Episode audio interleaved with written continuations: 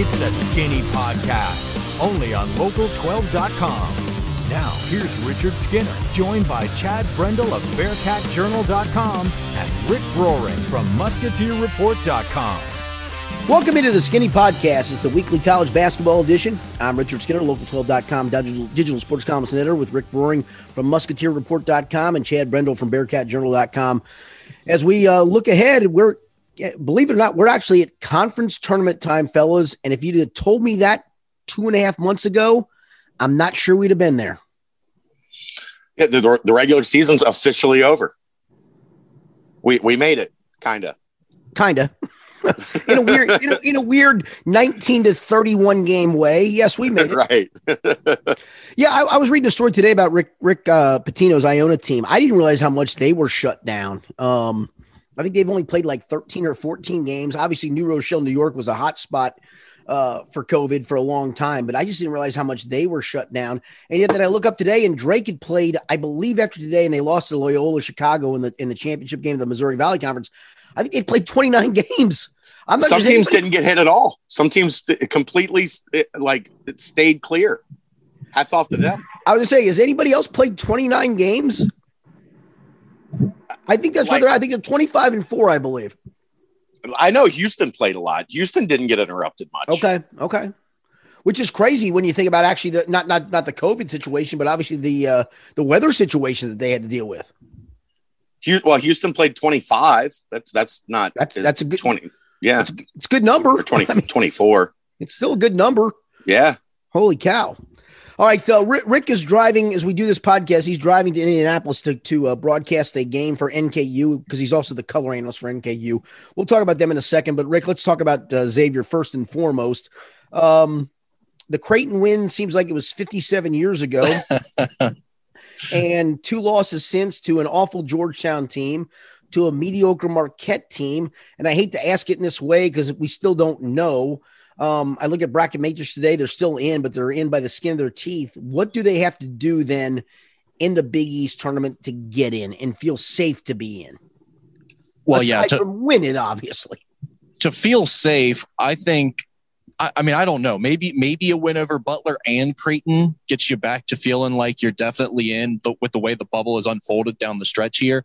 Bracketologists are being nicer to the Xavier team than I expected. Right. Yes, I thought if agree. they lost both of those games down the stretch, almost everyone would agree that they're out because for the most part, Xavier's resume, as we've talked about throughout the season, is the fact that they had a lack of losses and no bad losses. And these aren't bad losses. They're quadrant two, technically, because they're on the road and they're to top 100 teams. But there's a lot But- of them.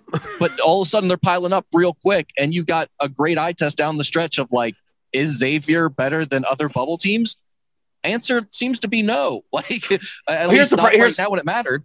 Here's what's benefiting Xavier, though, Rick. Nobody on the bubble is is doing any themselves any favors, and not just like That's true. the standard year, like okay, a little bit here and a give take there, and then this moves up and this moves down. Everybody is embarrassing themselves over this past week. That's on the bubble, basically. Michigan State today point. beat Michigan. Yeah, Michigan so- State today was a big was a big win for them. So so normally in this spot, Rick, you have what like like 15 teams for those last like six spots. We're seeing like two teams play well and 13 teams play like crap. What do you do in that situation? Like who do you just determine who falls out and who stays in? And and it, it's been a total like when you watch this week unfold, nobody did themselves any favors. Yeah, and that, really, that's the only reason that I think a lot of these Right. bracketologist types still have Xavier in their tournament. But you know, I mean, the Butler win to me is not enough to keep them in the field. Right. If it were me, You need Uh, a second. they you need a second win, right? if they get that win over Creighton, then I- I'm to the point where, yeah, maybe I do feel good about their chance of being back in because the fact that a lot of people don't have them out right now after these back to back losses at the end of the season is a little bit surprising to me. And, and those were, I mean, they just didn't play well. I mean, it wasn't like you go, At all, oh, yeah. somebody, somebody, somebody threw in a three Well- pointer at the buzzer, and somebody shot 72% from the field, and somebody made 15 threes. No, you didn't play well. You didn't Well, play let- well. Let's talk about the Marquette game because I do think that's an interesting one where, to me, they lost the game because they scored 24 points in the first half. Right. They missed Right. wide open shots and they were sloppy for the first 10 minutes. And I get people are going to say you can't come out that way. And what, what have you. But like overall, Chad and I were talking about before we started the show that I thought Xavier did took care of a lot of the things that they could take care of. They didn't turn the ball over at all. They didn't give up a bunch of open transition threes to Marquette, which is what something that they had been struggling with and what Marquette does really well. Um, they fought hard on the glass for the most part. Like defensively, they weren't terrible at all. They they held Marquette to a pretty modest, like slightly over one point per possession, which 30, what thirty points in the first thirty points in the first half, right?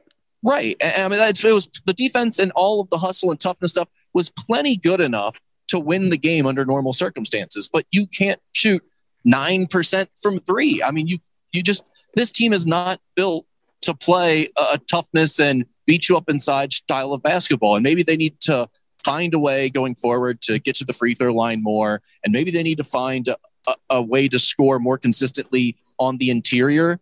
But I mean, I think Zach Freeman and Colby Jones and Dwon Odom driving, and th- you have some pretty good weapons. And they tried some of that stuff in the second half of the game yesterday, and they just could not find a way to get shots to go down. It wasn't just three pointers. Here's the thing, though, Rick. It's it's become other than Creighton because Creighton's now the blip on the radar. I mean, this has been cumulative. So, so what is what has yes. transpired for this team to not make shots? That's not a great question. guard. And and I, I know it, it, it's it's I, it's honestly fairly rhetorical because there's no real clear cut answer for this. But what in the world has transpired? It's not as easy as well. Nate Johnson would help. Yeah, I get it. You're right. He would help.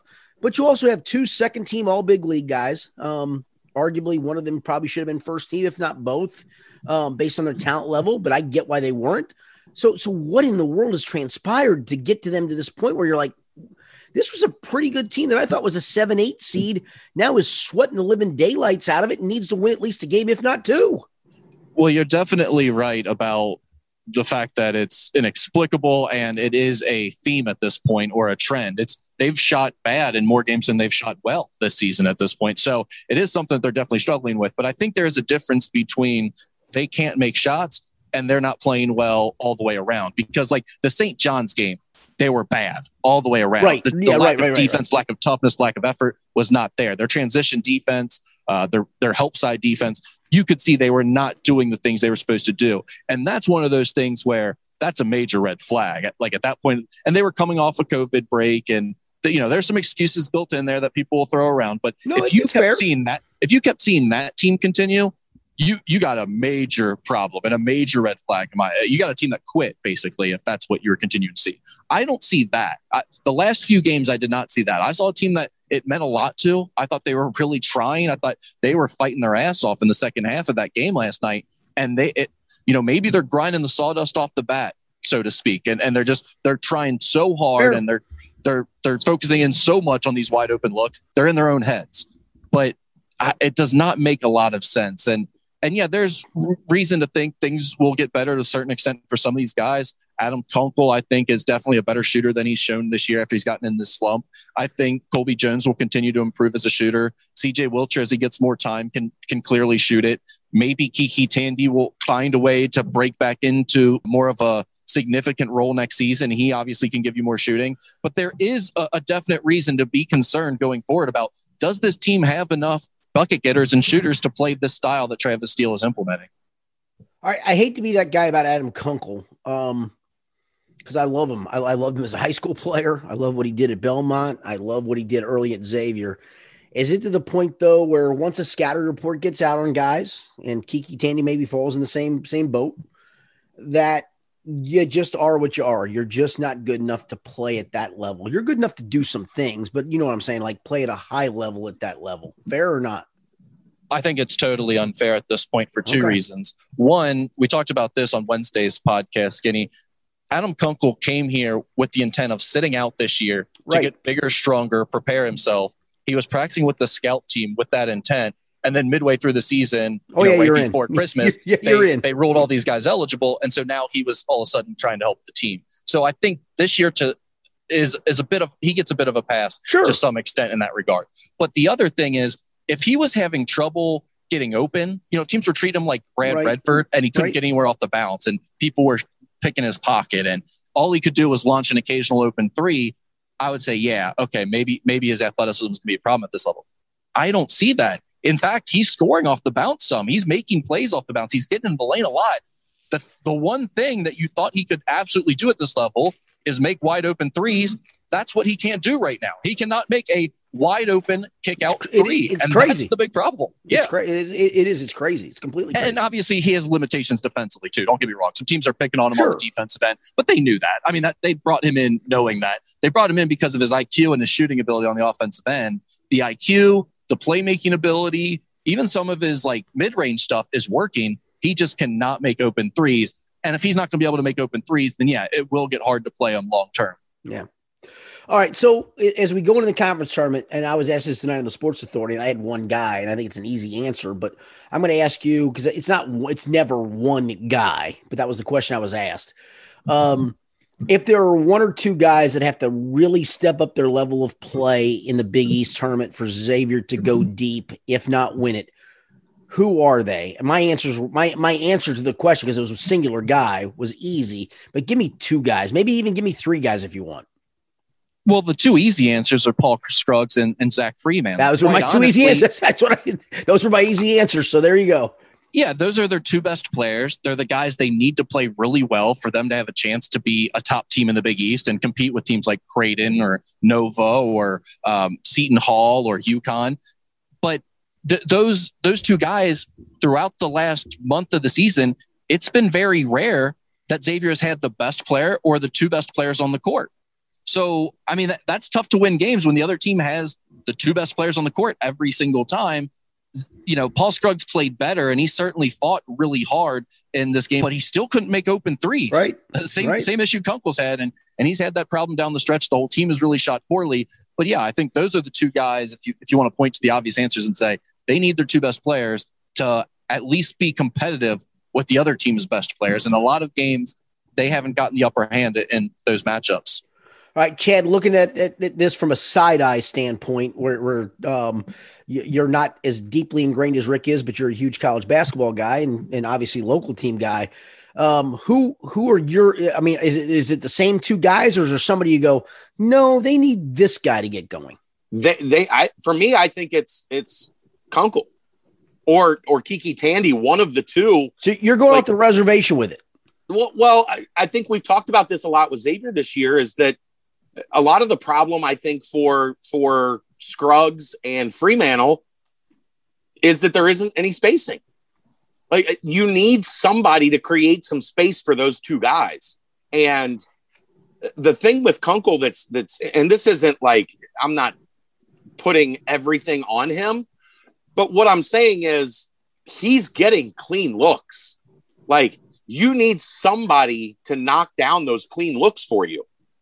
And I think if if that happens, say in the Big East tournament, all of a sudden that gives Paul Scruggs a little bit of room. All of a sudden that gives Zach Freemantle a little bit more room. I just I- I think somehow, some way, they've got to figure out a way to replace Nate Johnson, right? Like, isn't that like where we're at right now with And them? here's, Is, and here's the funny part of that because we've seen guys at, at whatever school it is do that before. You're like, he's struggling. I, mean, I remember covering Kentucky back in the early 2000s. Keith Bogans one year couldn't throw one in the ocean, and then he got to the SEC tournament. It was bang, bang, bang. It was the craziest thing ever.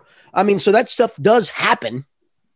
yeah, I, I just think the space that would be created if they had somebody step up and prove to be that threat on the wing.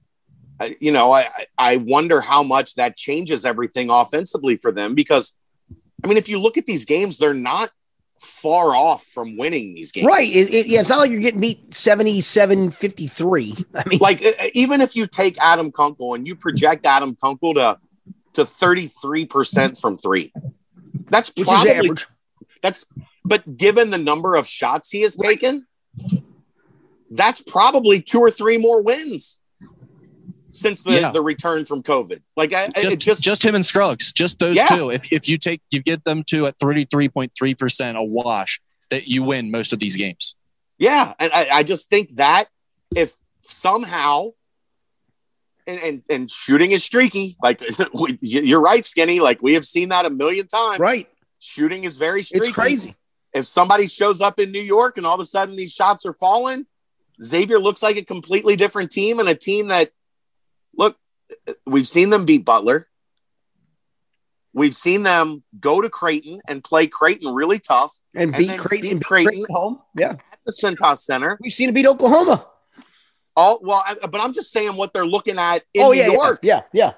So so then Rick, who would who are who were the who would be the semi possibilities? Do we know? It would it would be UConn more than likely. It would be Yeah. DePaul And that's or scary. UConn. And that's scary the way they're playing. Yeah. That, that- But- yeah, that's scary the way they're playing. Yes. but but if you get Creighton and you get Butler, I mean, isn't there a pretty damn good chance that, that you're in the tournament? The, the way it's looking, even after these last two losses, uh, I'm starting to think, yeah. I mean, I thought those last two losses would just put them out. I I thought, thought they were done. I thought. I, thought, I thought they were completely done until I looked at bracket matrix. No, not, Yeah. not, they're not the be all end all, mind you, and we know that, but that's still a pretty good gauge. It's like No, but- oh, and I really crap, like that's looking pretty at- good. if you look at the rankings on Bracket Matrix and go to look at some of the top bracketologists and and see what they're saying, I mean, a lot of those guys still have Xavier in, like their their last four in or their Which first four out. So Crazy.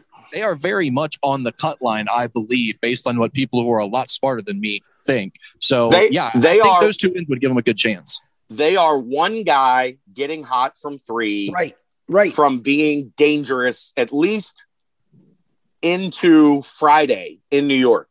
And if you get to Friday, uh, they're in. Uh, So, that, and that's not to say it, it's going to happen because it, it's no, been, but, but but it's a I mean, that was a- point. It's a it great, was a great is a great stat on Rick's board. They've had eight games where they've shot or 12 games where they've shot under 30% from three. crazy. 12 out of 20 I know, and you got for a team that can has shoot dudes it that can shoot. Yeah. right. It's exactly it. It's not like you go, I got a bunch of clangers, and we're just going to jack it up. No, you And- got hell. Your five man can shoot it. Zach Freemantle can shoot it. and they're getting good looks. Skinny, this is not a Xavier team that, like last year, they took so many bad threes, Rick. Sure. Right, right. Terrible threes. This That's team a good is not point, Chad. taking bad threes. They're taking reasonable threes or wide open threes, and they can't hit those either. Like Travis Steele's got to be losing his absolute mind over.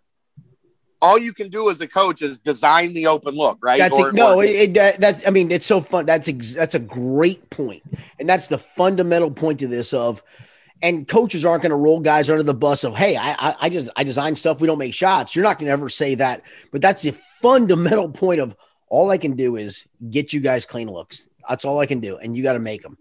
And well, and it's not like they don't change it up or do it different ways too. You know, Right. like they're getting good looks out of their flow game, and then it's like, okay, well, maybe you need to design something specifically for a guy to, to give him some confidence, saying, "Hey, we're running this play for you," and they run a perfect set, and they get someone a wide open look, and it still doesn't go, and then they get looks off of uh, drive and kicks, perfect kick out passes, and they still can't make. I mean, like they're just not making shots. Your, your Yeah. point is a great one, Chad. They are getting the looks. you know what? You know what they need to do? They need to shoot jump shots when they're tired. You guys ever realize that? They need- that only works for free throws. oh, I'm yeah, sorry. that's you're only right. a free throw I'm trick. sorry. Oh, my you, bad. you want to shoot jump shots when you're fresh. Oh, good call. I'm sorry, I missed that. I missed that. Part of it. So, um, before we uh, move on to NKU, Rick, um, give me the team in your opinion that wins the Big East tournament, maybe a dark horse.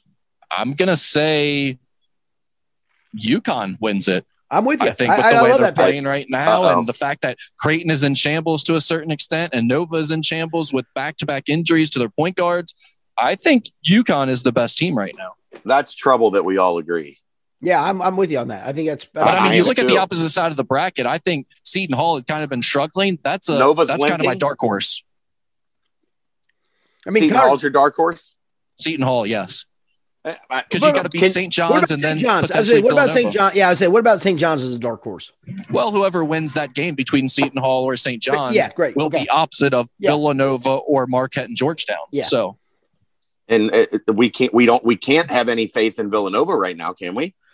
no, I mean, I just think that's going to be a lot for them to overcome, and You- they did.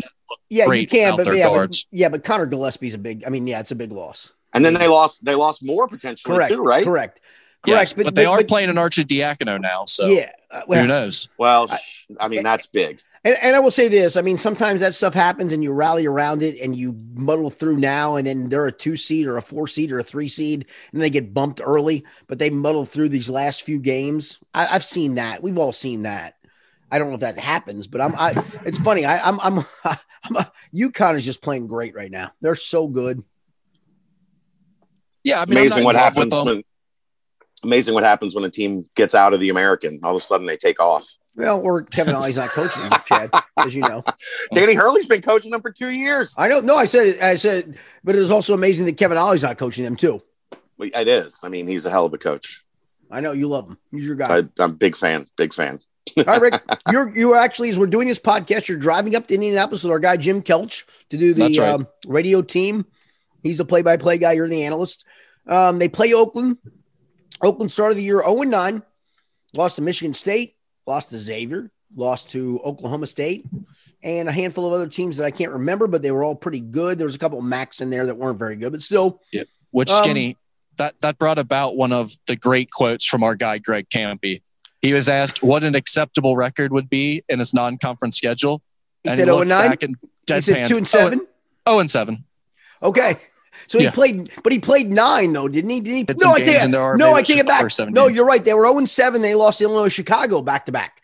Yeah, yeah. So they were right. 0 and 9 to start. You're right. They were 0 and 0 and 9, 0 and 7 in non-league, 0 and 2 then in the league to start. Here they are 11 and 17 and you go, "Oh, great for NKU." And it is in theory, but they're pretty good. Well, they remind me somewhat of the Detroit team that NKU just faced. They don't have a go to guy like Antoine Davis who's going to score 25 and has the potential to go off for 50 in any game.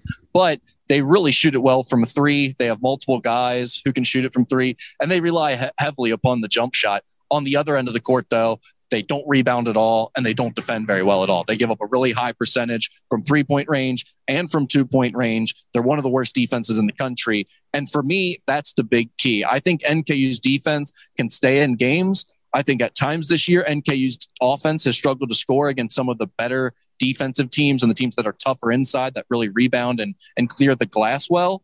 But if you're not going to keep Adrian Nelson and David Bam off the offensive glass, and you're not going to keep Bryson Langdon and Trevon Faulkner and Marques Warrick from getting into the mid range and getting yep. into the lane, you're going to have a hard time keeping this NKU team from scoring. That's what Detroit had an issue with. And don't get me wrong, it was a great game. It's not it's not like Oakland won't have their chances. NKU's no, right. not going to run away from you, but you're going to have a hard time beating this NKU team if you can't guard, like I said, the lane and you don't rebound well. And and I think that's the issues that Oakland has. Um, coming off the the win the way they won it, is that a momentum builder? Is that fool's gold? Is that hey, Wright State's out? Uh, where where do you think that is? Yeah, I think it just continues to build on the momentum that they had rolling. I, I think it continues to feed them. They were a group playing with a lot of confidence, even despite having young guys. I think one guy that it could be particularly significant for is David Bam. Right. He was coming on the last few weekends of the season anyway.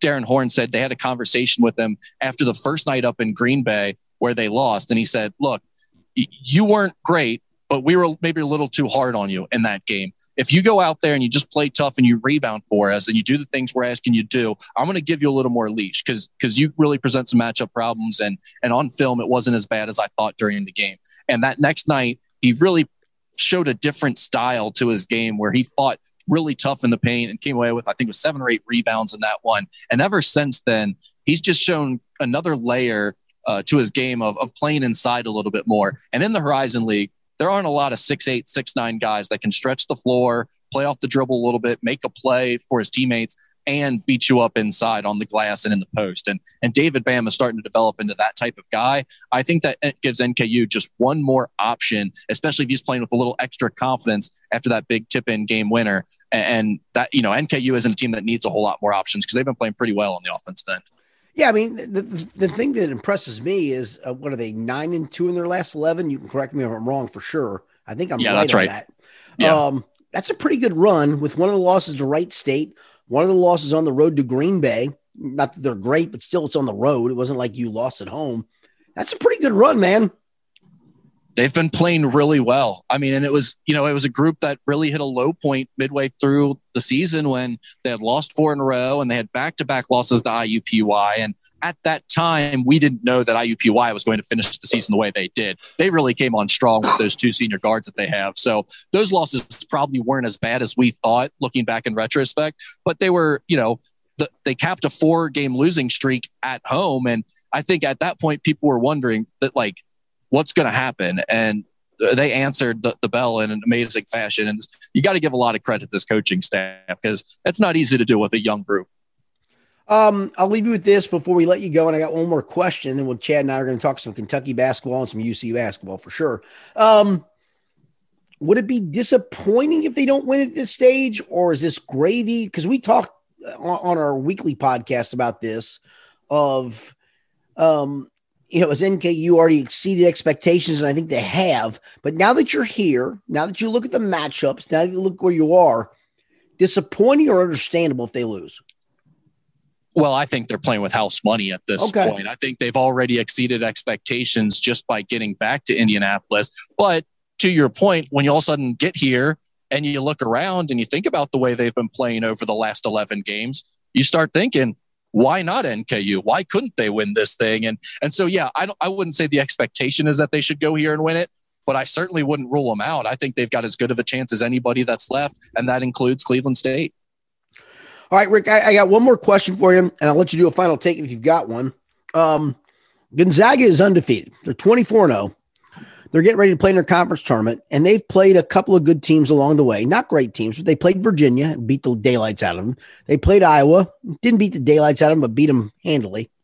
When Kentucky was on that run a few years ago, when they were 38 0 going to the Final Four, it was a big deal, and it should have been a big deal. I mean, undefeated in college basketball, as we know. I, I tell my kids in high school basketball, winning high school basketball games are hard. It's just hard.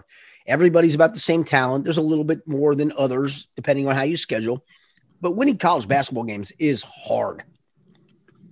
Should Gonzaga be considered and talked about more than what we're talking, not, not us, just in general? Should they be talked about more about how good they really are and how impressive this might be if they can run the table? Oh, well, I mean, look, I think we all know that Gonzaga is really good this year, and I don't think they've been under talked about in that regard. But to a certain extent, you don't think so? Any, well, any year that they go into their conference play, they're going to disappear for a few months. That's just the way it works when you don't play anybody in your conference. Fair I mean, point. I, good, great I, I don't, I don't think this is unusual for what they do. The unusual part is that they do have the unblemished record, and that obviously is a big accomplishment, even in their conference. But that's the reason that it's not getting the publicity is because before every game, you check the sports book or you check KenPom, and they're favored to win by 24 points. Like, no, I'm not going to make a big deal out of them winning a game. that They're supposed to win by 24 points th- that, that, again, that's fair. But you go back and you look at what they've done. Actually, I remember I, I forgot they beat Kansas by 19 or 12 rather, beat right. Auburn by 23, beat West Virginia by five, but beat look, Iowa. Every, I mean, again, I, I, I know what you're saying. About- I, am not, I'm not telling you you're wrong. I just get it, but that's a pretty good resume before long.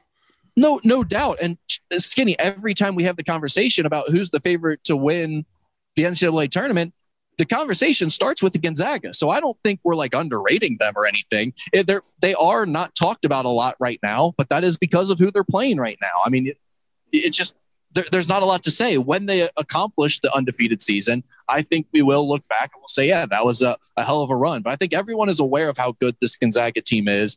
We just aren't going to talk a lot about them beating up on teams that they're favored to win by by 24. Yeah, sadly, I mean, if the Baylor game had come about, which it didn't because it was canceled, that might have been a difference maker. But you're right. I mean, I, am with you. I, I get it, but it's like you look up and you go, "Holy cow, this team's undefeated." That's a pretty good accomplishment. And it wasn't like they played three D two teams off the bat. They played off the bat Kansas, Auburn, West Virginia, and they were supposed to play Baylor, and Baylor got canceled. And I get the Baylor got canceled, but that's a pretty good initial start, right? A two seed a team that's really good eventually. They weren't good then, Auburn and West Virginia, which is probably a two, three seed. That's a pretty good start. Yeah, no, look, they've had a great run. I'm not trying to take anything away from their season, but to answer your question, I'm just telling you why I don't think you hear a lot of talk about them right now. Yeah, undefeated is undefeated, though. That's pretty good. I, right, I don't disagree with that. We're going to let you go. Uh, we appreciate you calling in. And uh, good what luck are you eating? I'm eating peanuts. So, by the way, I haven't had dinner. I've I've not eaten all day, so I'm sorry. That's on me. it's, it's, peanuts, so it's, it's shame on me. Rick, tell Jim Kelch I said hello, and I'll let you go. I will. Thanks, guys. All right, boy. Be good. See you, Rick. All right, Chad. Let's get to um. Let's get to UC. Um, nice win today. and they got the five seed in the conference tournament. So where do they go from here? And and and, and what can they do to win this tournament? Obviously, you got to avoid Houston. You can argue that that game was a one off. It was a weird game, but where are they from that point? Well, they open. They get a bye, so they won't play Thursday. They'll play Friday at about 3.30 because the first game will be 1 o'clock and then you know half hour to switch teams and all that good stuff um, so friday at 3.30 against an smu team that hasn't played since february like 3rd it's, been while, it's been a while like i mean we thought uc's 25 day layoff was long. This is like 10 days longer. Right. it's like a 35 day layoff. It is crazy. You're right. Crazy. For for houston for smu so um, you're going to get an SMU team that that's going to be rusty. Uh, they are very they're talented. I mean, they, they're still in a lot of places still have SMU somewhere on the bubble. Because they they did enough before they went on pause that they I don't think they would be in, but they've got a chance if they if they break this thing right that they get to the finals. They they might be a team that could find their way into the tournament somehow. Uh, we don't know because they haven't played but you, you get an SMU team that you beat in Dallas. Okay. Good point. Coming off a 35 day layoff or whatever it is for them. And then Wichita State hung on for the number one seed.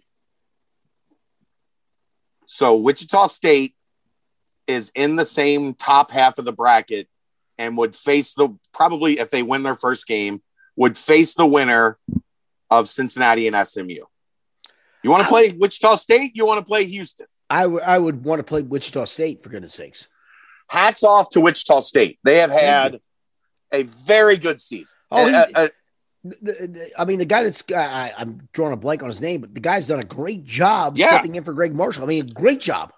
Well, I, I, and I've mentioned this on this podcast. I think they remind me a lot of last year's UC team because they had a bunch of spots to fill, but they still what people overlooked when talking about that team, they still had three or four guys from that core that stayed and that have been their best players.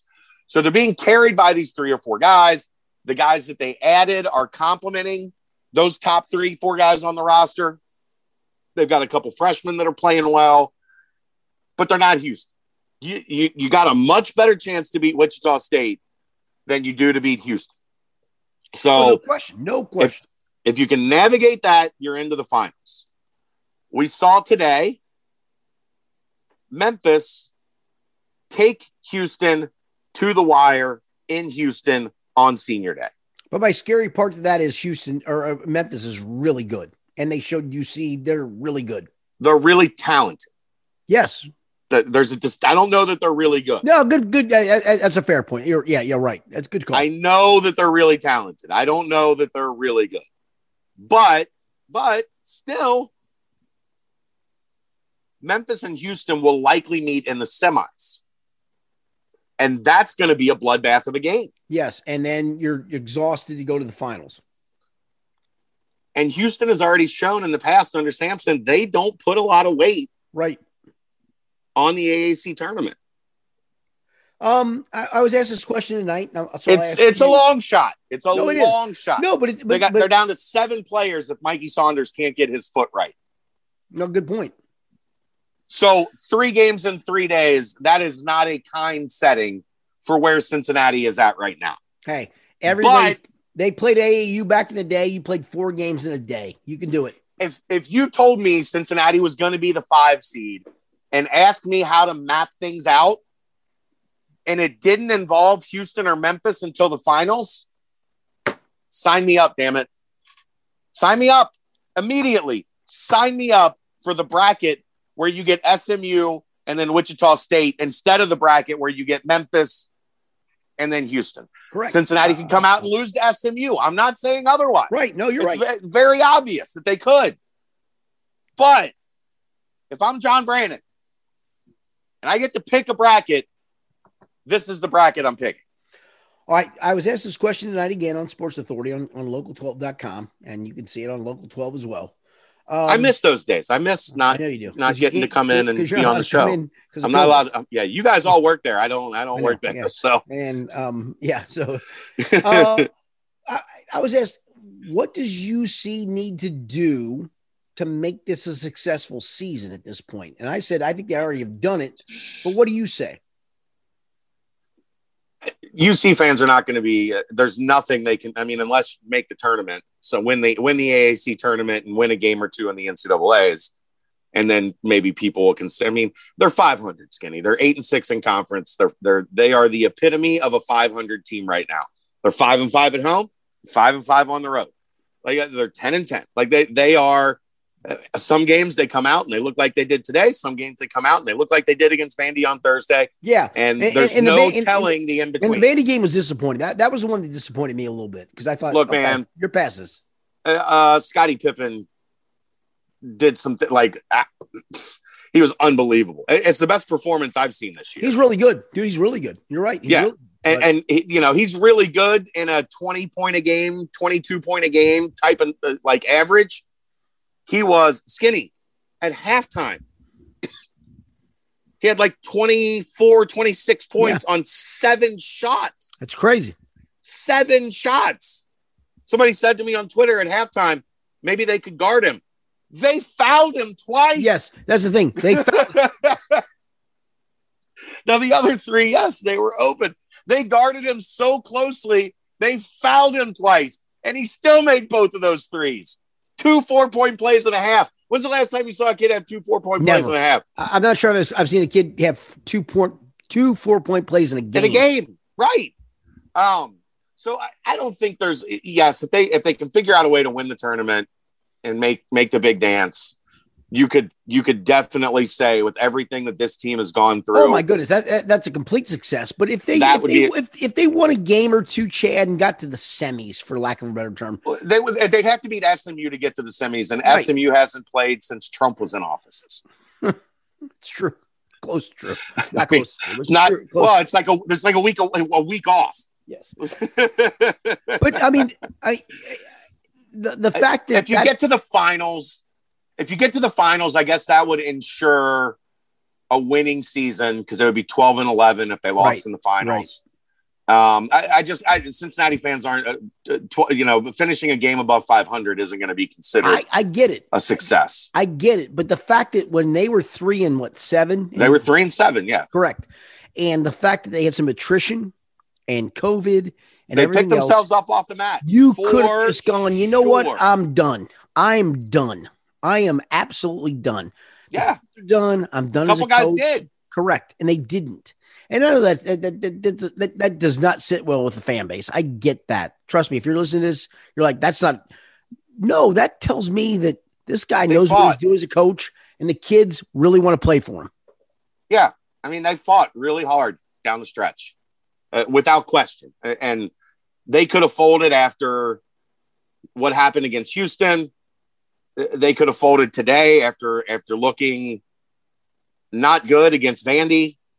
Um, they have continued to pick themselves up off the mat and fight, which if you're John, I mean, I don't know what more you could ask for given the season that that they've had.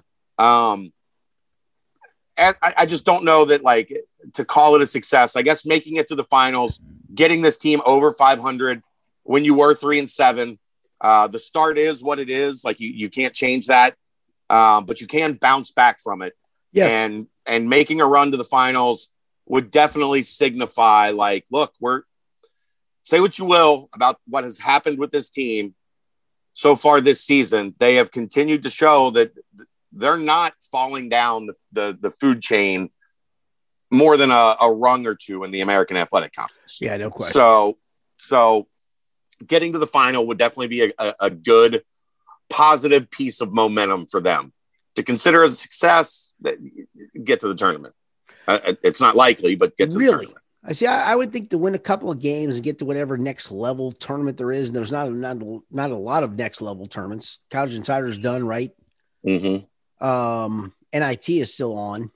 Could you? NIT has cut to 16 teams. I, I you're not Yeah, making the okay. NIT Fair- at yeah, fair, yeah, fair, yeah, fair enough. Okay, so that's probably right. You're probably right. Um, The NIT is like think about how happy the NIT is right now. In You're going to get way? Kentucky and Duke if they like if they they won't accept. There's no way. There's no You way. You could get Kentucky and Duke in the NIT. There's no way they get them both. There's no way. There's no. I don't think they get. I get. I think both say thanks, but no thanks. But it would be. uh It would be interesting. I You would get a lot of eyes on that tournament. Yeah, I will say it's so funny. Um, I heard a trivia question tonight, and you'll you would know the answer anyway. So did I. The the four teams that have been the most number one seeds since 1979 when they started seeding the tournament. Who are they? You know it. You know the answer. It's easy. Duke, Carolina, Kentucky, Kansas. Correct. It's. I mean, it's so easy, and yet two of those teams are not going to make the tournament, right? Yeah, Crazy. and and and Carolina and Kansas are, are going to be what like seven, eight, nine seeds. I don't think Kansas will. I think Kansas, Kansas will be is, a, Kansas has played maybe well. maybe yeah maybe a four or five, but yeah, you're Yeah. right. I mean, yeah, correct. And Carolina's probably a ten, but still right. It's a, it's a good point. It's crazy. Michigan State probably played their way off the bubble today. Correct. I mean, there's no way they did not beating Michigan. There's no way they did not. They're, I mean, Michigan's- especially Michigan, Michigan's a clear, clear number one seed. I know it was on their home court, but the thing is, this year you have to look and go: Are there fans? And there's no fans, so it doesn't matter. Michigan State. I, I think you'd have to, especially like I said with Rick. Everybody that's on the bubble is completely crapping down their leg, Correct. and Michigan State gets a, a, a number one seed scalp. They're in. Correct. They have to I- be in. there's no, there's no way they can't be in. I mean, they, that that that was Yeah. the win for them that got them in, which is good, good, good for them. Can we talk a little bit about today's game? Which game? UC. ECU. Yeah, Yeah, we, haven't, Jeremy- we haven't touched on it at all. Your boy Jeremiah Davenport is really uh, he's my guy. He is my guy. You know That's that your he's guy. my guy. Oh yeah, he's my from guy. high school. Yes, correct. Love That him. is your guy. Love him. Um, he has continued to assert himself as an all conference level piece going forward. Agree. I- I, absolutely. That's a great point. Absolutely. And when you have him with the ability to shoot, and now he's starting to, to show a little bit more ability to attack off the bounce, he's starting to play. Uh, as a coach, you will understand this because every coach I've ever met is uh, adamant about playing off of two hands and two feet. Yeah, I'm, I'm a big two feet guy. Go off two feet. Yeah, land on two feet, play off two feet, play Correct. with two hands. Correct. Do not do not get caught with the ball in one hand. Do not get caught passing in the air. Do not shoot one-handed, one-footed floaters. Um, he is I hate- learning. I hate floaters. I I've told a couple kids, I'm like, you know what? Steph Curry does it great. And you know what? You ain't Steph Curry, so have a good day. Don't do it again, dude. It's funny. Because- it's, it's, it's it's it's so good you said that because I am so adamant against it. I hate it. Every coach I've ever been around teaches two feet, two hands. Correct. Like Correct. religiously. He is he is starting to grasp why that is important. Except for the dunk he did just outside the the the, the circle today. Uh, did you see that? It- I, I, I, I heard it. I did not see it, but I heard about it. It- it- he is. I'll tell you what. Here's the thing, Chad. The thing for him is he's just a winner. The Mhm. he's just a winner. That's all I know about the kid. I mean, he just knows how to go win games for you. And you can go, well, UC UC should be 20 and 2. No, they're not good enough right now. And the schedule is bad. I mean, they're no Think how bad they would be without He's Jeremiah a- Davenport. correct. He's a winner. He is an absolute winner, dude. and Mason Madsen is becoming that three point threat. That So- guy that got No, I say, does so does Gabe come back because of him? I don't know. I, I- genuinely don't know on that. Um, we haven't heard much from Gabe. He's been back in Minnesota with his family. Uh, he did show up at the Tulane game. He came down with his family from Minnesota to see Mason play. That was the first time I've seen him since uh, he he didn't come back from Christmas and opted out. Uh, I, I, I you would hope that that's a positive sign. Uh, but I, I don't know with him because I, I wonder how much he's a kid that's really close to his family. And I, I don't know. And Minnesota to Cincinnati is not, you know, you So- ain't getting home for mom's cooking very much. I, I just, I, I'm not sure. I don't want to speak out of turn on that because I no, don't no, know. you're fair. No, fair, fair. I don't know where his head's at. So Um, the, and- the and I flip would side be- is the flip side is does Mason go? "Ah, I'm done too. I don't think so because I think he's found a, a home. Look, finding a role at a place like Cincinnati, a school with the, like Cincinnati, is not easy. No, right. I, I I'm with you. I, I just it's it's a curious question because if the other kid doesn't go, it says nah, and the other kid goes, yeah, you're right, nah. I mean, I, look, they're thrive. Mason is thriving with Gabe back home right now, right? Like, right. I, I, uh, I, again, it's not something I want to speak out of turn on because I, I don't know exactly what either of them are thinking. But I think Mason, if you're Mason, you look at this and say, look, man, and, and I warned people against this the entire recruiting process. Everybody that said they recruited Mason just to get Gabe. I'm like, no, Mason's got Gabe. And he's got an irrational confidence that for shooters, you have to have. He went one of nine from three against Vanderbilt. And then kept and packing up today and, and, and career high 19 points right. today, and and really was the difference because he and Davenport had 19 apiece. So yeah, yeah, yeah. and and and ECU. So UC had that 12-0 run, and, and they stretched the lead to 14, and ECU quickly cuts it to seven. Okay, and at that point, you're. I think there was about five and a half, six minutes left, and it's like, look, if ECU gets this thing to five by the the final media timeout, we're in for we're in for a final four minutes. It's not going to be a lot of, you know, another nail biting Cincinnati finish. And Mason said, nah, man, bang, bang, bang, like big play, big play, big play, three, three. And all of a sudden it's back up to, it's an 18, 19 point lead. And that was because of Mason Madsen. Right. Like, no, no question. You're, and, and, and you add that with Mike Adams Woods and what we've seen in flashes, even though he was unavailable today for, with with a foot sprain from Mikey Saunders, now you're looking at four guys on your perimeter plus Tari Eason. Is it good enough to to to knock off like Houston at this point in time, or or next year? Uh, probably not. But you've got a puncher's chance. Now you Correct. introduce David Julius back into the mix. All of a sudden, you've got a core. And yes, whatever happens in this spring is going to be critical for John Brannen's program. They weren't able to land anybody in the fall. And I know everybody is freaking out about that. I much rather, and, and people have such a misconception on this, this the way this whole thing played out. They had a group of guys that they had evaluated and felt like if we can get anybody in this group of guys early, then we're comfortable. If not, we feel like we're reaching and we feel like we might not be adding a kid that we know is a good fit for who we are. You know what happens when you add kids that you are unsure of? You, you they lose. transfer in a year Correct. or two, and you lose. So this entire con- like concept that that John didn't know what he was doing or that he failed miserably in the fall Uh, if you want to say that because they couldn't get a couple of the guys that they were really high on, if you want to call that failure, okay, but that's recruiting.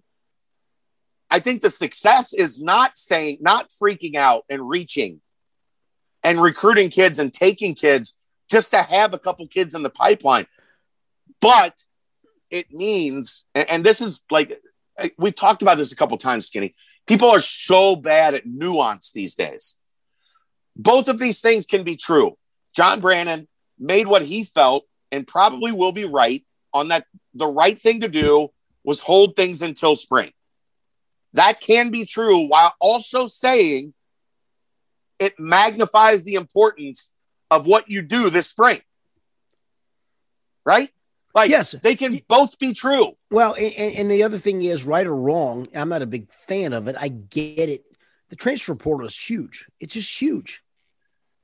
Of course it is. There's going to be 1,500 kids in the transfer. You think? Yeah. Minimum.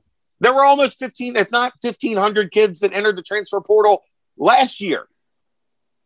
I mean, so Julius you before, are going to have a chance to get better. Right. And Julius, before he left, was a great player. Where'd he come from? The transfer portal. I mean, it. it I where, mean, where did he leave? A number one seed. He was going to be their starting point guard. Correct. Correct. And they just went, okay, we're good. We got, we got you. It's not yeah. a knock on him. It's just no. they get it. so, like, what I would say is, I get the anxiety of not having anybody landed yet. I get it. But would it make you feel better if they had two kids landed that were bad fits and that weren't going to last a year anyway? Or that would it ma- somehow makes it better? or would it or make you feel hang or on weren't any good? or, or would it make you feel better that come May, whatever, June or April, that they got three division one starters from other programs? Would that make Right. you feel better? Right. I mean, so That's where we're at. yeah, that's where we're at. Let it play out. Let's. So we're in. We're playing poker right now, and we have not seen the turn of the river, and we're Good call. acting like we know the hand. Well, because you know we do because we see it on TV and we know that We we've Jimmy- seen the two cards. We've seen the flop. Jimmy Jimmy has ace king suited and they flop spade spade spade and he's got an ace spade and he's like, okay, I'm good. Right.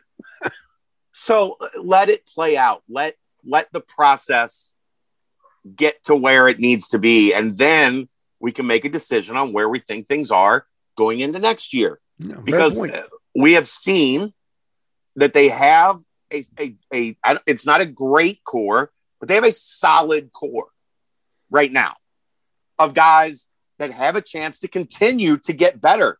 Think about the jump we saw from Jeremiah Davenport, Sure. freshman to sophomore year. dude I, uh, that that's a perfect point so let me ask you this point uh, before we move on um the job you think john has done done with developing players like jeremiah um i think it's been pretty impressive to be quite frank It's been solid. I mean, it's been very good. We've seen Jeremiah develop. We we've seen Mika Adams Woods. You know, it's interesting. I, this has been my kind of I, I don't want to say issue, but this has been my my my rallying cry for Mika. When he has had to step up, he has stepped up. But when he when he has been kind of a step back, like when it was DeJulius and Keith that were kind of running things, right? sure which makes Mika- sense Mika is content, and, and, uh, this is Jeremiah Davenport's the perfect, excuse me, perfect comparison here, because Mike Adams Woods is one that'll say, "Okay, these these are the guys. Like I, I'm okay with playing in the flow and and and getting them the ball and getting them in the right spots, and and making things happen for them." But then when you know David DeJulius is removed, then Mike Adams Wood steps up and becomes a much more prominent piece of what what everybody's doing, right? Jeremiah Davenport doesn't wait for anybody, bro. he doesn't wait for any. It doesn't matter to him. If I got an open shot, I'm taking it. If I got a chance to get us a bucket, I'm getting it. If I got a chance to do something to help my team, I'm doing it. and the And funny I- part that- the funny part to him is it's not a selfish play trust me No, i no, no, no, no. He's making the right play. correct he's always That's what I want right play. more of Mike Adams Woods to do. right instead of being a, being accepting being a secondary guy, right? When you have the right play, take it and be aggressive because now he's forced into that role and he's doing it. But when he's not forced into that role, he's okay with being a spot up three point shooter. Or you know what he's great at, Skinny? That kid is a, is the best cutter, Oh. off ball cutter I've Dude. seen at UC in 10 years. dude they cut so hard i mean no no question no question How many times over the past three weeks has he made a cut where you're just like, whoa, where the hell did that cut? Where did that pass come from? Oh, It- Mika made the right cut. Mika And- beat his guy, cut, got a pass, laid it in. And the funny part that is, guess what that takes for basketball talent? You know what that takes for basketball talent? None. None. Zero, zilch, none. Just go make a play. Don't stand. Go cut. Don't stand. Dude, I'm a big, I, I do this all the time with my kids, and it's terrible. But I I like the three point line because I get it. I do get it. But I said, don't let this be a magnet. There's no way this can be a magnet. There's no way Right. you can stand here and not make a cut. Go make a basket cut. Occasionally, when the ball's on the other side of the floor, go make a basket cut, please. And it's it's so funny because there's a lot of truth to that, right? Absolutely. I- I- How much more effective are your shooters if the defense knows that their guy might cut them to death if they if they shade if they're if if, if they're playing help defense and Mason Madsen's on the wing and Mike Adams Woods is on the baseline and the guy on the baseline sees his guy come up to make a play at the top. He has to step up to, to shade to Mason Madsen to make sure he doesn't get an open shot. There goes Mike Adams Woods cutting to the rim, bucket, layup. Yeah, That's a scouting report on your uh, for your defense, right? correct. Have to be aware this kid will cut you to death, and that's what he's been doing. I I, Yep. I want to see him get to do more of that. All right, so so lastly, I'll go back to so if John wins a game, if he doesn't win a game, whatever, is this season been a success based on where they were at three and seven? if we're starting at three and seven, yeah. I mean, uh, like I said, nobody, nobody, and and John, I don't think would tell you ten and ten is a success. Success. Um, oh, I know he wouldn't, but yes, but to fight back from where they were, especially three and seven, and then you have twenty five days off, and twenty five days off where you were dealing with a lot of crap, and guys were in and out of isolation and didn't in and out of protocol. They couldn't. Pra- they practiced twice. and had two full team practices in 25 days. which is crazy. to come back and fight back the way that they did the second half of the season post COVID has been a success. Yes, you got your ass kicked by Houston. Yes, you battled against Memphis, but you didn't quite have enough to get over the top. The Vandy game, ugh, whatever. Yeah, the Yeah, Vandy they- game was the Vandy game is the one I'm like, nah, that's not that's not right. You should lose to them, but Yeah. still, I get it. Th- They had a kid play out of his freaking Yeah. mind. No, you're right. I mean, yeah, I get it. Um, everything else, they did exactly what they had to do, and they fought and they played hard and they moved the ball. Memphis is uh, uh, look. Memphis is the number two defense in the country. Dude, th- their eyeball test is absurd. Absurd. UC scored forty-seven points in the second half on that Memphis team. Yeah, absurd. They scored forty-seven points in the second half today at ECU on the road. Um, you have to look at what they did post COVID, post pause, and say they gave you everything they had. Everything. And you had Yes. you had Zach Harvey opt out, you had David DeJulius opt out, and you're down to without Mikey Saunders, you're down to seven players. You have one guard and one big man on the bench. Like that, that's all you have right now. Mason Madsen and Tari Eason, or not uh, uh Mamadou Diarra. Dude, We're the- hey, we're the bench ha- today. Hang on, you had Sam Martin. You did have Sam Martin and Rob Banks. Yes, good call. Rob, his his nickname should be some bleeping. Rob some bleeping Banks. That's good. Did you see his pass today? I did not. Was it good? Cut behind the back pass in the lane for a, like a perfect delivery on a cutter down the lane for a layup for a walk on. You would have lost your mind. You'd have been so proud of Rob Banks. Where he he literally like saw it coming ahead of time and, Yeah. and did it. That's yeah, awesome. I mean, Dude, dude, it's so funny. I, I coached uh, for for for uh, for a friend of mine. I coached a middle school AAU game yesterday, and we played a team from Goshen that was really good. They beat us. They beat him by 24, but I had better players this time around. So we're up, and and all I heard was this kid's like Pistol Pete. I'm like, okay, sure. Okay. He doesn't shoot it well, but he's Pistol Pete. Okay, it's fine. So I'm looking. So he throws a pass to the wing, makes a great basket cut, right, right down the lane. My kid got with his head turned. He catches it, and this is no lie. Kind of the pass you're talking about. As soon as he caught it, he whips it behind his back to a kid for a layup. And I took a timeout, and I wasn't even mad. And you know me, I can get mad, as you know. oh yeah, I said, fellas, I said, here's the thing. That cat can pass a basketball. I said, guess what he can't do so far? you can't he can't shoot. shoot it. So why are we even challenging him at this point? Right, right. And so don't, don't we- play to his strengths. Correct. But it was, dude, and I, I walked up to him at the end of the game, and his coach was mad because I don't think they'd, lo- they had lost. I we were playing the Southwest Ohio League. I don't think they'd lost a game. I didn't know this, but they were really good, and they were really good. So I walked up to the kid at the end of the game. I slapped him on the side. I said, "Hey, man, you're a heck of a passer, man." And the coach goes, "Hey, thanks." He goes, "That was really nice, you guys." Said, That behind the back pass is the best, literally, I've ever seen. Kind of like we we're talking about, like when you see a play ahead of time, and I'm sure this he did. He saw it ahead Yeah. of time. It's like, oh yeah. I, I'm going to come here. He's going to step up and get me. I'm going behind the back here, and I'm, the guy's going to make a layup. It's incredible to watch that stuff. It really this is, a this is a walk on that head faked the closeout, correct. drove, and made a perfect pass for a layup. That's insane. That's awesome. That is so And- good to see. and that wasn't garbage time. That was like the, Right. the- it was like a, Game a on two, line, two right? four point game in the Right. middle of the, the second half. Yeah, game on Rob line. Banks, Rob Banks, seven That's minutes from Rob Banks, two That's fouls, incredible. one assist. Well, you go back to Hugs. Hugs best teams, Yeah. not best teams, but his his early team had some walk ons, and they helped. They helped a whole lot. So I just I, I'm waiting to get Rob Banks in a post game because he's from England, and I just want to hear. just to hear the accent. uh, yeah, I want to hear an English accent in a post game press Yeah. conference for, UC. That's not something I don't think.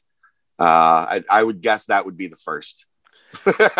Yeah, probably right. All right, a couple more things. Um, I'll ask you the Gonzaga question in a second. I asked Rick, but let me ask you first about Kentucky. Um, did Saturday do anything to make you go, okay, they're close, or do you no, South go, Carolina stinks. Yes, I'm, I'm with you on that. I'm just asking if, that look. Look, I know factually Vanderbilt is the worst team in the SEC. They're not worse than South Carolina. That South Carolina team is agreed. painfully bad. Painfully bad. Does Frank lose his job? Look, I know he's he's in the past tried to get out. Yeah. Like, does he lose his job? No, I don't think so. Does uh, he find somebody that's willing to uh, get him out of that job? A, a situation, a situation where you know you can you can uh, find a soft landing so that you don't get fired. Maybe What, what is a Rick soft Skinny. landing? Skinny, he has been there seven years. He's made the tournament once And went to the final four. in, in an absolute Crazy year, no doubt. fluke, an No absolute Dude, fluke dude, I'm not, I, dude, trust me, I'm not. I'm not defending what you just are uh, arguing. What you just said. You're you're absolutely right. Um, but at the same time, it is still a final four. It is, but how much rope does that buy you if I, you can't make the tournament question. again? How, how many years? Because this is what four. We're at four since his final Four. four. four or five, but yes, correct. How many? How many years rope does that get you? No. Legitimately, Fair. if you, if you can't make it, not even you're not get you're you're not you're in the tournament, but you're not winning. You can't get and you're not close. When's the last time they were on the bubble? No, no question. No, I mean, I think even that year weren't they 21 and 12? Yes, they snuck in and they Yes. they they had a they had a couple dudes who couldn't play offense all year Made shots. all of a sudden made shots. and that's what we're talking Like, about with Xavier, right? Of Yeah. all of a sudden, No, oh, here we go, guys making shots. Um. So no, I, I it didn't do much for me in terms of uh did it did it convince me because Kentucky's had I'm with you. Kentucky's had multiple chances to to change their narrative, Correct. and every time they played, some, they go and and and crap down their leg. But here's the thing: did did Saturday give them maybe a little boost of confidence to go, "Hey, we are pretty Possibly. Yeah, we are pretty good." I mean, And, But- and no offense, but- I, I, I, and you, I think you're with me. I, I love Alabama. I love the style because it's the style of today. But if you're not making jump shots, and there's games you just don't, you just miss. they them. can be had. Correct, they can be had. And then you look and go, who else? Who else is there in the league? Arkansas, yeah, they got some veterans that have transferred. Yeah, they're good. Musselman's a good coach, and you know that. Don't don't I know. remind I, me I, of I realize. veteran. I, I realize- son of- I realize that. I'm. I'm not trying to go back to whatever. you was you are lucky that you guys screwed up the whole "we're not allowed to cuss" thing because I was going to call you a bad word. I know that. So there we go. So so I'm That glad I, I'm glad I caught cool. I'm, I'm glad I caught you on that. But um, he, he's a good coach, and you'll agree with that. He is. Uh, uh, but still, it's not like this year you go, oh, they're so good, it's ridiculous. I mean, Florida's so good, they're ridiculous. Tennessee's so good.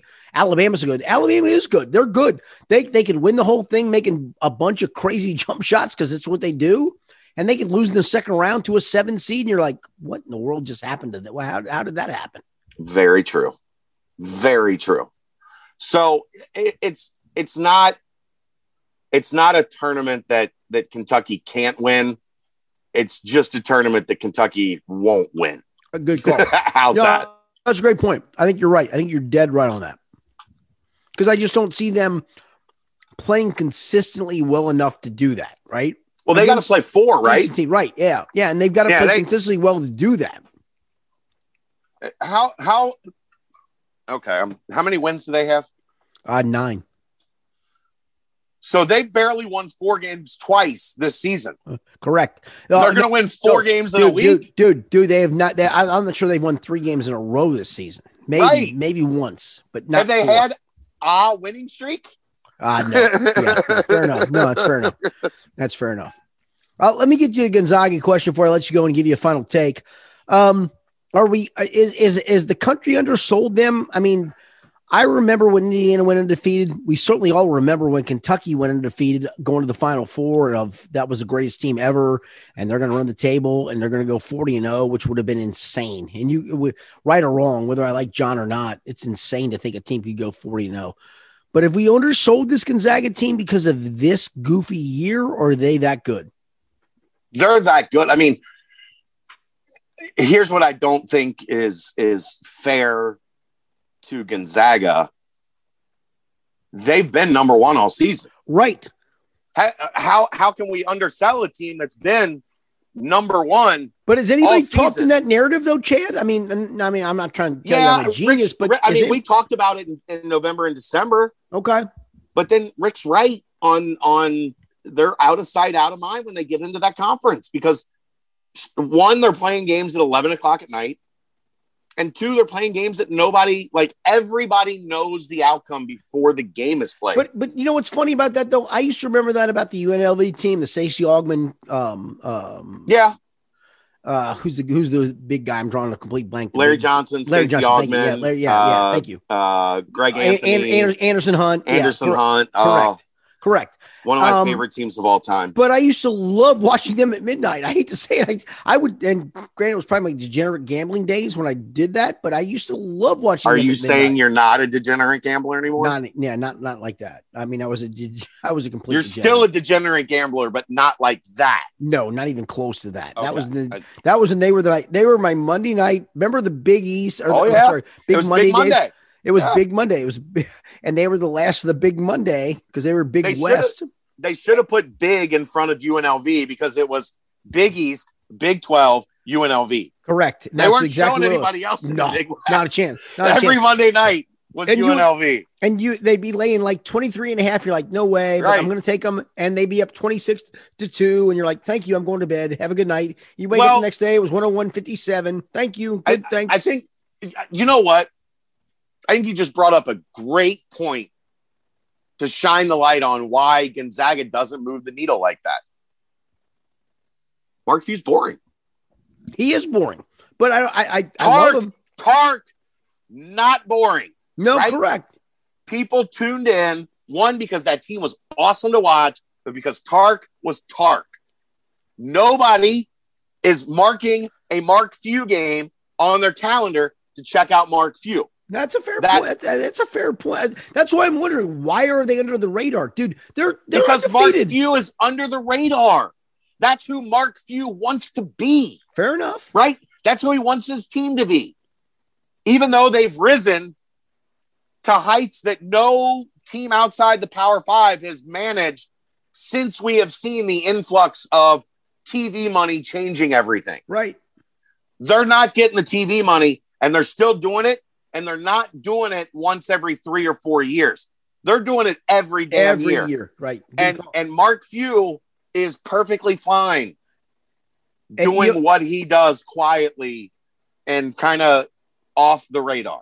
And I, that's why that's why the public doesn't the public is not overly attracted to Gonzaga. no If you watch them, you should be because they are how you want to watch basketball played. They pass, they space, they make shots, they have bigs, they're tough, they're physical at the rim. You can throw it inside and get buckets. They can kick it out and kill you. They can beat you on the break. Jalen Suggs is is maybe my favorite player in college basketball to watch this year because he does it all. But they're not selling tickets, man. They're I'm- not. They're I'm not selling tickets. It's funny. I um, I, I I have a bunch of media guides from back in the day, and I covered Kentucky for five years back in the early two thousands. And I pulled one out the other day from two thousand two, I think it was, maybe two thousand three. Uh-huh. And they played Gonzaga was in the um the uh, Maui Invitational. I actually got a chance to cover it, which I feel privileged to do because got to go to Hawaii for a week on. That's a hell of a week, brother. Yeah, it's a great week. It's one of my best. That's a hell ever. of a week, brother. Um, but then I look You get to back take and a wife. uh, yeah, oh yeah, the the whole the whole crew went. Um, Wow. so yeah, it was it was a good week. So anyway, so um, I look back, I'm like, holy cow, Mark Few was in his second year as head coach at Gonzaga. And remember Ronny Turiaf? oh yeah. He was Oh, coming yeah. off the, he was coming off a year in which he averaged seven point four points and four point three rebounds per game. The year before, not the year Yeah. of. And Right. suddenly he was like a dude. And I'm thinking, holy cow, he has done this stuff for 20 years. And he has. And you you know that he has. And I, I honestly, there's a part of me that goes, you know what, dude, you've done such a great job there that you deserve to win the title. I mean, you deserve to run. No doubt. table. I mean, Yeah. it's, it's crazy. And maybe that will move the needle more for him if he's a national Yes. championship guy. Yes, yes. Because Good- right now, everybody knows he's a great coach. But I I just don't think anybody has like no, you're right. Gonzaga's my team. Like Yes. I you know what I I can't wait to get home on a Monday night and watch Gonzaga play at 10 o'clock. No, you're actually, dude. I, I'm the same way. And I, I, I, back in the day, I was like, yeah, I'd, I'd love. To, and I, eh, okay, they're gonna win by 101 75 or Loyola. Good enough. Thank you. Have a good night. I don't, I don't care any longer. But you're right. you- You know who's having a great podcast tonight? Me. you're, you're doing well. You're doing well. You're doing well. Without Rick here, I'm really shining, Skinny. All right. So I'm gonna leave you with this. So I'm gonna leave you with this. We got about a All minute or two, minute or two. We got all the time we want. We work on Do- the internet. Do you have a final take? Yes. Oh, I love it. Here we go. Remember in 2017 when I would come on this podcast? I don't March? even remember yesterday, but give me 2017. You're, you're going to remember, and as soon as I say it, you're going to remember. I would come on this podcast in late February and March, and, and even after the season, after the disaster in, in Nashville, and I would say, fans, cherish this yeah, good call. because it doesn't happen often Does that it? your team is great. You don't, if you're a UC or a Xavier fan, you are not rooting for Kentucky and Duke and Carolina and Kansas, etc. in the blue blood world. You are rooting for UC and Xavier, who are two historically strong programs. But the years that they are great are years to be cherished. And now UC is at 500. Xavier just lost at Georgetown and at Marquette, and they're potentially going to miss the NCAA tournament for the third year in a row. dude, dude, I don't want to cut And you off. these Let me- let me times are Here- tough, brother. Yes, dude. Here's the thing: there is a legitimate chance. I mean, legitimate chance, other than Ohio State and maybe Indiana, but probably not. Other than Ohio State, that nobody in the market that we are in goes to the NCAA tournament. Think about that for a minute. Yeah. Well, Louisville's going. Well, they're technically not. Our, we don't. We don't cover them. So you're. Yeah, I mean, you're right. But technically, they're not in our market for what we cover. But you're right. So, but think about that for a second. That's a Yeah. lot of misses. It's a lot of misses. It's what you said earlier, man. And I've tried to explain this to people for a long time. Winning ain't easy at this level. I you get the you get the Luke Fickells and you get the Mick Cronins and you get the the the Chris Macks and and and Sean Miller from and Thad. And there's been a great run of, of coaches that have come in here and won in this town. And people, it makes people think it's easy. It's not easy. It's just It's not. not easy. And, and, and Trav has had tough circumstances. I think they should have probably done more the first two years with with the level of talent they had at the top of that roster, but it took some time to build the bottom of that roster, and and it's still taking time. It's taking John time to build the top, the middle, and the bottom of his roster because of the turnover that UC has had. It, it took Luke a year. It only took him a year because Luke's really bleeping good. I'll bleep that for Rick. Really bleeping good, but it took Luke a year. And to his credit, he I mean, no offense, Cincinnati's not a hotbed for college basketball. It's a hotbed for football. Yeah, Right. He he, he maximized what we could, what Cincinnati could do in the market, and when you're not a hotbed, it's it's even harder to turn it around because you can't say, "I'm just going to get these guys in the region." Where you can't, and it's funny because you can't. I guess you can't use Indiana in this in this comparison, but like Purdue, I guess Notre Dame, they're struggling this year a bit, but Indiana's a hotbed of talent. Those those schools can say, you know what, we can fix this here. We can fix this here. Yeah, good luck. You can't fix it recruiting Cincinnati. You can't fix it really recruiting Ohio because there's like three or four high major kids, and three of them go to Ohio State every year. So good luck fixing it in Ohio. Winning is really, really, really hard. And uh, I tried to warn you guys in 2017 to enjoy the ride No, good call. It's a great because call. you you never know when the, you never know when the car stops, and you never know when the train runs off the track, or when you get stuck at the top of the hill. As John Brannen wanted to say, I was at uh, at Kings Island today. When you get stuck on one of those turns on the beast in the back of the forest, and you're stuck there for two hours, that's that's the hard part. Enjoy the winning because back then people were complaining about a one seed and a two seed skinny people weren't happy with what was happening with a one seed and a two seed. Now people are a little less, they're even more unhappy. So enjoy the winning when it happens. It'll come back around. Everybody will get back on track. It'll come back around. When it does, enjoy it. You, you choking on a peanut? No, I'm good. I was All right. coughing, coughing, off, cough- coughing off camera. Um, no, I think you're right because um, as a coach, daggone, as a coach, I get that. Um, I had a team last year, not this year, but the past year.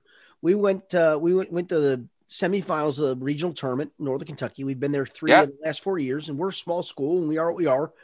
And last year's team, we lost a bunch of close games early, and then we started winning a bunch of close games. It was one of those teams that was really good, but not good enough. And I'm Beechwood, right? I mean, I don't have big kids. I get I Right. Get a bunch of kids that they scrap and we play. You have a bunch of six one and under kid. You're playing in the six one and under Northern Kentucky. League. Correct, correct. And I was I don't I'm not even sure I had anybody over six feet tall. So we we battled, and that team had a really good chance to win the freshman tournament. We didn't. We lost in the semis to Covcath after being up by eight and a half. Lost by seven. We played our we played great. This past year, I had one really good big kid and a bunch of kids that played hard. It wasn't a skilled team, and we struggled through the year. We lost. I think we lost six games by three points or less. And Ooh. you, you can argue it's on the coach. That's on the coach, right? That's on Right. me. That's on me. So I'm good with that. I get I get that part of it. And then we get to the tournament and we uh, played a team in the semifinals that we should have beat, or the quarterfinals rather, that we should have beat because we beat them in the regular season by 15, Boone County. They beat us by four. They lost to a Cooper team by four in the semis the other day. So Cooper got to the finals, and I, I I'm thinking we have a chance for this. But I, I in my mind, I'm like, I, I've told I've told the kid, I tell them every year, winning high school basketball games is hard. Winning college basketball games is hard. It's hard, man. It's so hard. It's It's impossible. so hard. Everybody thinks it's easy because of the success the programs have had. Everybody thinks it's easy. It, it, it ain't. It ain't easy. no, it's just not. It's like that, it's like pimping. It ain't easy. no, it ain't easy. That's a good call. And that's where I, I, I think that's where Xavier's at. I think Xavier's one of those teams you look at and go, they got a chance to run the table, and they also got a chance to get run out by 15 in the first round, right? I mean, they got a chance to do both. One of the two, Right. One of the two. They could be in the finals. They could lose to Butler. Correct. And, and that's that's, that's how hard it is. And I Winning don't think ain't people easy. understand. Yeah, it ain't. Gonzaga though makes it look easy, and if they go undefeated, I hope they get their just due. I don't think they do. I think somebody gets them. Probably, we'll talk about that more moving forward, but prob- yeah. probably. Probably. I mean, But man, they're know. really good. They're really good. they do. What do they I, like? I, that's one of those teams you watch and you say, "What do they do poorly?" Correct. Nothing. nothing. Nothing. They I mean, nothing. you. They score 99 a game and they just get you with pace and they say, They Here we pass, they shoot, Correct. they And pass, they shoot, they beat you at the rim, they rebound, they Correct. defend. Like Correct. they they do. No, they're they're ridiculous. They are really ridiculous. And I hope they win it all. I would I love too. to see Mark Few be the guy that is the like the next on like 76, man. 76 is the last undefeated team. That's correct. Indiana 32. It's funny because everybody's look, look, eh, and that's the part I'm wondering is if people look and go, well, they didn't play many games. Well, they're 25 and 0 right now. I think I'm right on that, Chad. I think Right there, 24, 25, yeah, entering the tournament. correct. And but they're entering their conference tournament, so they can get to 27 or 28, win six games if they do it. If they do it, it's a big if. Get to 34. What did you just say? Indiana was. They were 32 and 0. Not a Yep. knock. It is what it is. I mean, it's a different Right. time, different place, different era. Right. But I mean, this team goes 34 and 0. You gotta you gotta put them up there. You have to. Right. You have to. And people don't look back at that Indiana team and say they're one of the greatest teams of all time.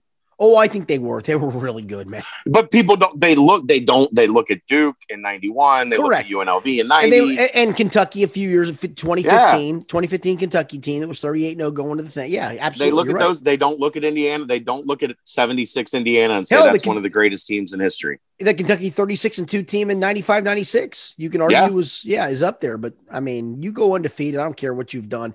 And they played some teams early. I just wish they would have I hope you didn't jinx them. I hope you're Yeah. not jinxing them with I this probably- podcast. I probably did. So shame on oh me. well.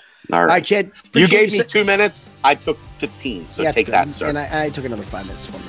hey, uh, thanks for setting this up tonight uh, for Rick Broering and Chad Brendel. I'm Richard Skinner. Thanks for being with us the Skinny Podcast, the weekly college basketball edition.